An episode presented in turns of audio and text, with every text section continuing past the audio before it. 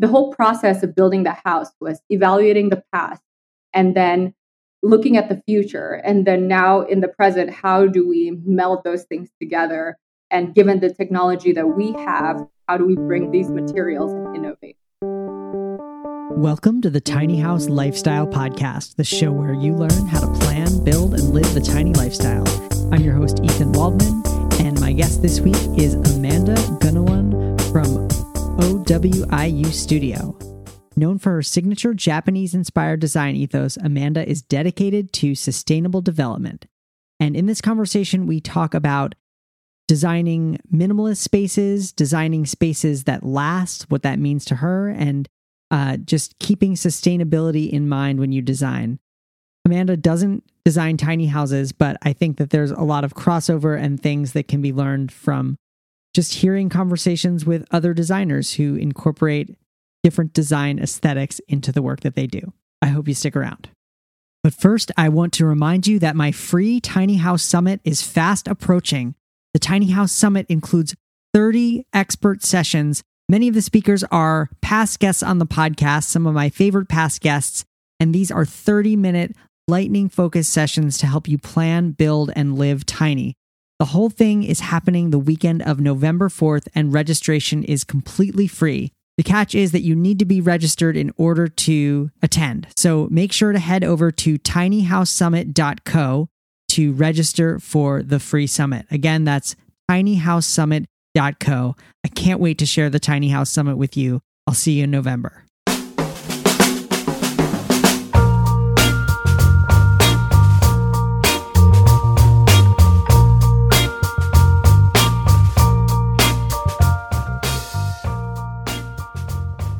All right, I am here with Amanda Gunawan. Amanda is the founding partner of boutique architecture and design firm OWIU Studio. Known for her signature Japanese inspired design ethos, Amanda is dedicated to sustainable development, which she believes is twofold preventing construction waste and creating spaces that last. In 2022, Amanda was included in both Architectural Digest's 10 Asian American Creatives to Watch and Design and Architecture magazine's Architects to Watch respective lists. Amanda is originally from Singapore and obtained her bachelor's degree in architecture from the Southern California Institute of Architecture, receiving the prestigious Merit Thesis Prize.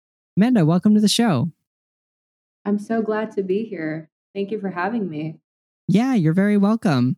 And and um, as we were talking before we started rolling, um, you know, we'll, we'll put it right out there. You don't design tiny houses, and and and that's okay because I think that there's a lot of of crossover and a lot of things that we can be inspired by and learn from in terms of of the design work that you do. Totally, totally. Like um that's kind of what we believe in with architecture and design as well. Like I Mhm. don't think it's that specific, you know? Like maybe to just start off, like people always ask us like, "Well, what kind of aesthetics do you guys do? Like what Mhm. style do you do?" But the Mhm. thing about style is that we're we're not trying to coin ourselves in um a, a type of like aesthetic look like we we don't design based off of a physical outcome in mind Okay. like we're always we we embody like a philosophy and as long as something is built with that philosophy then to us that's our design and that's how we're going to approach things and that's something that's way more like everlasting like that's something that we can grow with versus Yes. putting yourself in this box and saying this is the kind of style that I want. For us, style is always changing. Hmm Like a physical outcome, like our projects, as you can see, they like vary hmm in terms of aesthetics. But at the end of the day, we very much embody still thoughtful design and careful craftsmanship, which is exactly what we believe in as a firm. Nice. So, um, can you talk about some of the elements of of Japanese design that that inspire your work? Because I think I definitely know that there are there are tiny house folks out there who are also really inspired by Japanese design, and I think it would be it'd be interesting to just teach people about what some of those principles are. Absolutely. So I would say the most pivotal moment for me was somewhat in 20, 2016. it was a trip in 2016 or 2015. Um, I went to Japan for the first time, and actually, it wasn't for the first time. Um, it's funny because before this, before we started recording, we had talked about how every travel experience like would it's how much you take away from it, right? Mm-hmm, like mm-hmm. traveling is amazing if you are able to like look, not just see. Like if you're yeah. in that state, then you are able to absorb a lot from it. And so I was in that state finally. I think mm-hmm. I was definitely old enough to do that 2015 and I was probably in my third year of college, architecture school. Mm-hmm. And so I was able to really like I had done all of the theory work yeah. And so I went to Japan. This was probably like my fifth time, but that was the one trip where the first trip that I was able to really appreciate everything that I was yeah. seeing. And so, like, I was just in awe by the way that people operated. Like, I went to all these spaces, architectural spaces that I had learned about in textbooks, but uh-huh. it really could not hold a candle to seeing them in physical form because there's only so much that you could read about the theory of these things. But when it comes to careful craftsmanship, right? It's about mm-hmm. seeing it in person. It's like understanding that the architects did not scrimp on any type of detail. Yeah. It's knowing that like they had the choice to take a shortcut, but they didn't. And it was with that amount of respect that I really delved deep into like the philosophy of Japanese architecture and just Japan mm-hmm. in general, like how they operated. And so I saw this in not just architecture, but in every single thing, right? In packaging, in food, in, in the way that they presented all of their items, just in their way of life. And so, like, mm-hmm. just talking to the locals and just reading up on this and like, like doing my own research. And like, I just figured that like people in Japan, like they're, they're never like, when they do something, it's always because um, it's it's like a duty you know it's like a mm-hmm. it's like when they're designing something they want to design the best thing to the best of their ability versus mm-hmm. try to do it for profits or try to do it mm-hmm. for any other reason except for like the duty as a designer so like it's someone gave me this example of like people in all over the world like um, when they work at a coffee shop mm-hmm. like they want to be manager they want to be yeah. the boss they want to do their own thing or something but people in japan when they work at a coffee shop all they care about is to make the best damn cup of coffee and that's their job and so like I, I really respected that and i really respected like like i guess the sense of responsibility to the act of doing. Mm-hmm. And with that, like we kind of like we took that philosophy and that's exactly how I wanted to live my life, how I wanted to operate the firm, how I wanted to just operate as a designer. Mm-hmm. And so with that, we came in and we applied that philosophy to everything. And I would say that that is the most quote unquote Japanese thing that we t- took mm-hmm. away from Japan mm-hmm. and brought and made it our own. Of course, there are other things that we're inspired by that's more mm-hmm. aesthetic and more physical that you see, like light wood and clean, minimalist like design, mm-hmm. not trying to populate with things that you don't need, um, trying to stick to raw and organic materials. Um, mm-hmm. there is an aspect to Japanese design that is very like it's about they really value the negative space. They value emptiness. They see that as like a form of possibilities versus like th- there's no personality. Got it. Yeah and one kind of i believe it's a japanese design principle that that the the person who helped me design my tiny home taught me about is it's called wabi sabi which is kind of like mm-hmm. imperfect it's it's kind of like embracing imperfection or or totally perfection through imperfection. Totally. Absolutely. Um, I think it's also very forward thinking.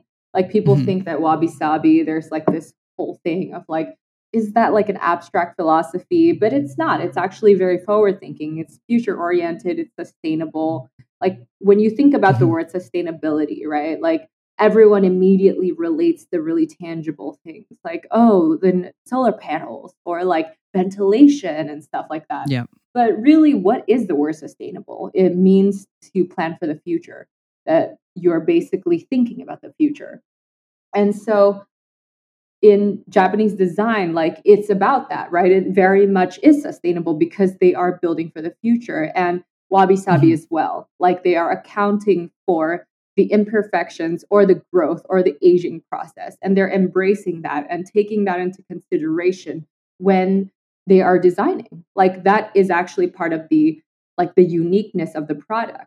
Like you and I can get the same product and in years to come our products will look completely different because of this aging process. And right. when when we choose raw materials, when we choose organic materials, like we we're we're embracing that. We love we love yeah. that element. We love that aspect to it. We're not trying to like perfect things in that sense. Mm-hmm. And and I think that that there is definitely our strong ties to the idea of minimalism, and that's you know people who come to the tiny house movement are they're not always doing it because they want to become minimalists, but it it definitely involves some level of minimalism. Um, how how does that how does minimalism you know factor into your your design work and, and some of the kind of ethos of your of your firm? So, um, what we believe in is we care about building designs, putting designs out there that are built mm-hmm. to evolve and not just built to last. And again, what that okay. means is that we are basically where we're thinking about the future, right? We want mm-hmm. a space that is is not narcissistic where it's kind of like, oh, this is our design and it's going to stand the test of time and it's going to stay that like this and that's it. Yep. And so that's not our ethos. Like our ethos is about already planning for the future, leaving things somewhat empty so that somebody can come in, like these inhabitants can come in and inject their personalities, the way that they like mm-hmm. interact mm-hmm. with this particular space to basically turn it, like add new life to it, turn it into a new thing. And then the next person can do the same and so on and so forth. Mm-hmm. So that's us accounting for growth. And so that's how we view minimalism as well.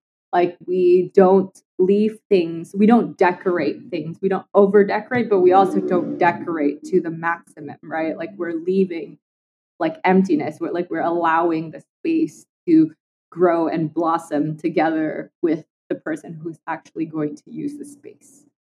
Nice. Can you um I really like this thread and this this idea. Can you give some like maybe specific examples of how that has like played out in in some projects that you've worked on? Yes, of course.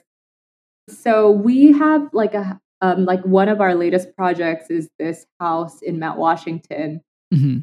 and so what happened was that uh, th- so this was like um, our project, like we de- developed it from start to finish. Okay, and so we saw this house, and it, it was an old house, like it it was a mid century modern house, beautiful, but like mm-hmm. completely mm-hmm. abandoned, right? Like just not taken care of, and it looks as if like uh, like when you're in LA in the property market, like you're fighting with developers who are just looking at profits. So they're coming in and they're mm. already like they're putting in numbers that you know, like, okay, they probably want to tear this whole thing down. And for us, like we saw so much potential in that. We're like, we're so tired of people doing it that way. We're so tired of people just like not being able to embrace like what what what was happening in the past and what has been done mm-hmm. because things i mean there are things to be said there are things to like appreciate about these things especially if it's a good mid-century modern design which it was and so mm-hmm. we fought hard we got the house and then we have our own like in-house construction team so we started working on that.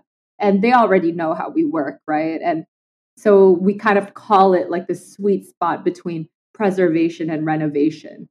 And that it, it's like a much more thoughtful process. It's definitely not something that developers love or like want to embrace like the typical developer because it's not efficient at all. Like it there's mm-hmm. no like it actually like you actually need to be a human being to to like figure out what you want to change what you don't like these are decisions that can't be like they they're aesthetic decisions like they're not and they're not they're not like um decisions that you can quantify do you know what i mean like they're not yeah. like yeah it's not something you put in a spreadsheet and you're like oh economically this makes more sense which is mm-hmm. how developers operate and so for us it was really coming in with the architect cap, right? We, of course, we're developing this, but mm-hmm. we could find the middle ground between that. And so that's what we did. Like we come into every single thing and we're like figuring out like how do we preserve this? And some of these things actually like was like like it would it, it's not like a decision that people would make right like mm-hmm. for example there was this wall this wooden wall so beautiful but it was painted on multiple times. But we mm-hmm. got our construction team to stand everything down and restore it back to its original state which to us like we could have been like a, another developer would have come in either painted another layer on it or mm-hmm. like just pasted like some wood over it. But we didn't want to do that. Like we wanted to we're just thinking about the future. Everything's always about the future. Like if we preserve this now and we we make this more difficult quote unquote more difficult move mm-hmm. and it was economically it was more expensive and it's like more tedious to do something like that but we chose mm-hmm. we chose to make decisions like that to like plan for the future right and that that is an right. example of something that we did but like other things that we did was also to kind of come up with like to preserve, like to understand that this is a mid century modern house. So we're not yeah. coming in and we're like creating like some like like ruckus in this house, right? Like like a ostentatious design by any means. Like we're actually bringing in elements and qualities from mid-century modern design and trying to find a new mm-hmm. way to innovate and like bring these materials that are already outdated to create like a new typology in like for what we did was kitchen counters. And so we kind of used glass blocks, which was some like a material that was uh, prevalent during those times, but then it kind of died down a little bit, and people somehow mm-hmm. give it like a bad bad reputation for like being um, kind of tacky. But we wanted to mm-hmm. find a way because it's it's a beautiful material. Like it's like it's brick. It's basically bricks. The same. It's used in the same way as brick but then um, it's transparent. It allows light in. Well, it's not transparent; it's translucent, and it allows light in, mm-hmm. and it has all these like qualities that were still so good about it. And there's a reason why people in the mid-century modern era use that a lot. And so we tried to like figure out a way to basically okay, how do we? The whole process of building the house was evaluating the past and then looking at the future and then now in the present how do we meld those things together? And given the technology that we have that those people didn't have in the past like how do we bring these materials and innovate? And that is that that in itself is that forward thinking mentality of preparing for the future preparing for evolution that we like talked about. Yeah. Um you mentioned mid-century modern and i i i really like mid-century modern myself. I'm curious why do you think it's so popular right now? Or maybe it maybe it's never gone out of style it, but it seems like mid-century modern is a very um, sought after aesthetic. Um i think when things like there are things in the past that like if they stand the test of time there must be like good things about it right? Yeah. And again like with mid-century modern like it like it definitely has like it evolved from one thing and then it became mm-hmm. what it is today. And like, I think that it's having a moment right now because probably uh, like the design, like mid-century modern design itself is it's it's so good that it has stood the test of time, but also like the architects of our time has like uh, like they they've managed to basically evolve that right like they took yeah. mid-century modern design and somehow made it cool again yeah, I, I like that.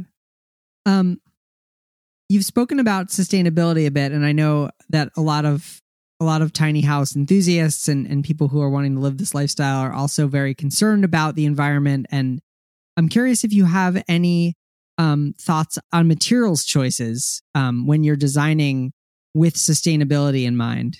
Um, are there materials that you try not to use? Are there material, materials that you do try to use?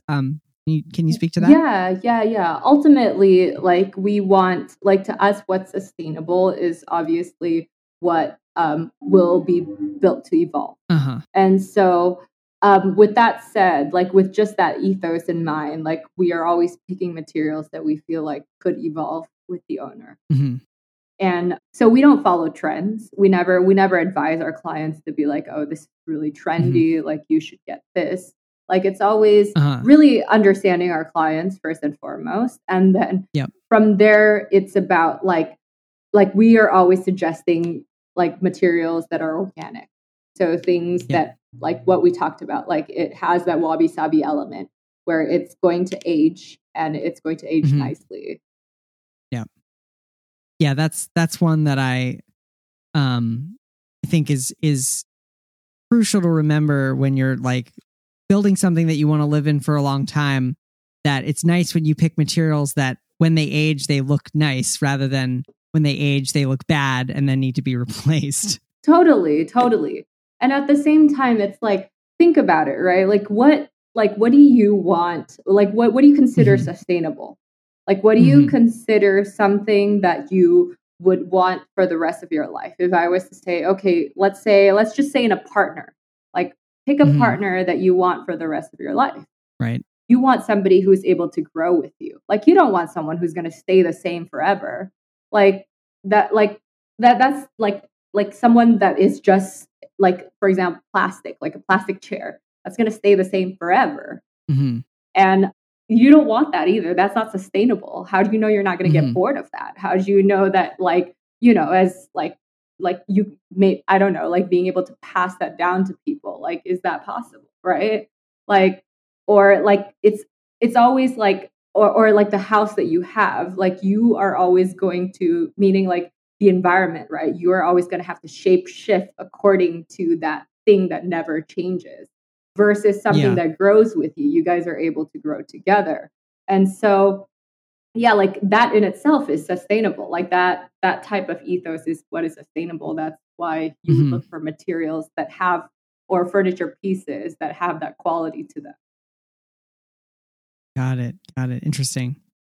Um when i think when we had booked the interview um i always ask guests you know what are one or two questions or topics you you'd like to talk about? And and one thing that you said is that you'd love to touch on the mental health aspect of being in architecture and design and and I want to hear about that and I also want to hear if if there's anything that you take into consideration when you design for the mental health of of the people who will be using and living in in that building. Absolutely. Yeah. I think that mental health is like a like a big thing for me. Like I mm-hmm. mean, um, mm-hmm. I, I think everybody has like their ultimately, I strongly believe that all disciplines are related, right? Like, mm-hmm. I don't think that I could be an architect if all I was doing was just studying buildings, like by theory. Mm-hmm. Like, I have to mm-hmm. talk to people, I have to engage, I have to know all the disciplines around yep. me and how the world works in order for me to design for the mm-hmm. world. And so, like, I think my my like strong thing that drives me is mental health. Like, it's like that like like basically like i think everything starts from mental. Like i think that yep. like with me like um when when we went to japan again like in 2016 like on that one trip like i stayed in this place called like a ryokan and it's a, it's very it's like a thing. People in japan they they go there. Like they travel out of the city and they go into like the countryside and then they stay at this place called a ryokan and it's this entire hotel hospitality experience where you go mm-hmm. in and you're escaping the city and you're kind of there and it's like the whole place is designed where it's like it makes you feel so calm so centered and mm-hmm. the whole experience like the itinerary everything is the same and like i like really like i i don't understand why that had to be like a vacation. Like, why can't we mm-hmm. feel like that every single day? And there's always this idea that like people put where it's like, oh, if you're working hard, you can't like it's like it it's mutually like exclusive where hard work and like like doing what you love and like like putting putting in the hours is like it somehow can't coexist with like feeling centered feeling happy mm-hmm. or like content. And like so so why is it with spaces it's the same way where you have to like separate like your workspace from like a space that makes you feel centered and grounded? Like that makes no sense. Moreover mm-hmm. your residential space right? Like why is it that japanese people have like a house of a certain look and then they go to like the ryokans and it's completely different like mm-hmm. but okay like you have to escape in order to relax but then your own home can't have that kind of aesthetic or that kind of feel. And so like i definitely wanted to like i wanted to bring that into all of the spaces that we're designing especially residential spaces starting with residential spaces because that's key right? Like why shouldn't you feel like that at home? And so in our work like primarily like biscuit lofts when I was designing that for my own residential space, it's just like you would not expect it because it's a loft in the middle of like the busy arts district and it's an industrial building and it sounds so so like just completely opposite from whatever I just mentioned, right? Like a ryokan that mm-hmm. makes you feel centered, that's like that makes yeah. you feel like you're in a sanctuary. But that in itself, I believe, even increases productivity. And mm-hmm. like it it's like it, it, it's like a space that's meditative. And like people have this wrong idea about meditation and being in a meditative space where they think that meditation is doing nothing. And it means mm-hmm. you're unproductive and you're just relaxing or you're sleeping whatever. But it's not. It's actually organizing your thoughts. It's giving you that space to kind of like I'll put it this way like the analogy that I have is kind of like you're like a ninja. Like you're able to, so instead of just aggressively like fighting and not knowing where to throw your punches and stuff, you're able to strategize and see everything in slow motion, kind of like a scene from the Matrix. Okay. So you're able to really like defend that. and block and attack as you like it. And so that's why I strongly believe in meditation. And I like, I think being in a meditative state is the most productive way to work. And so, yeah, so like um, with Biscuit Lofts, that was what I wanted to achieve. Like I wanted to mm-hmm. bring that whole, like I wanted to put that into my residential space, which actually ended up becoming our office. Ah. Yeah. You did you know that that was going to happen when you were working on it? No, so I I didn't know. Like I really wanted that to be my residential space. I designed it for my residential space. And yeah, so that was like one of the first few projects that we designed and built completely. Uh-huh. And so um, it completed like right smack in the middle of COVID. And then I still had my apartment at that time.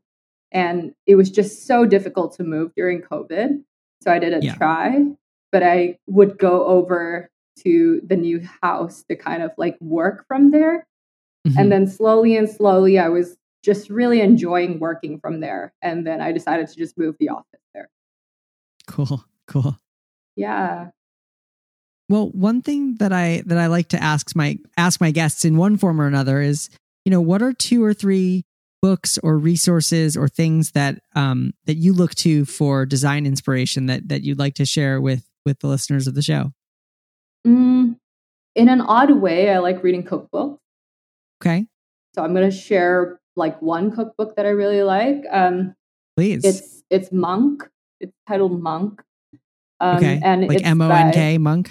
Yeah, yeah, and okay. it's a cookbook, and it's by this pizza pizza maker in Kyoto. He owns a pizza restaurant. Okay.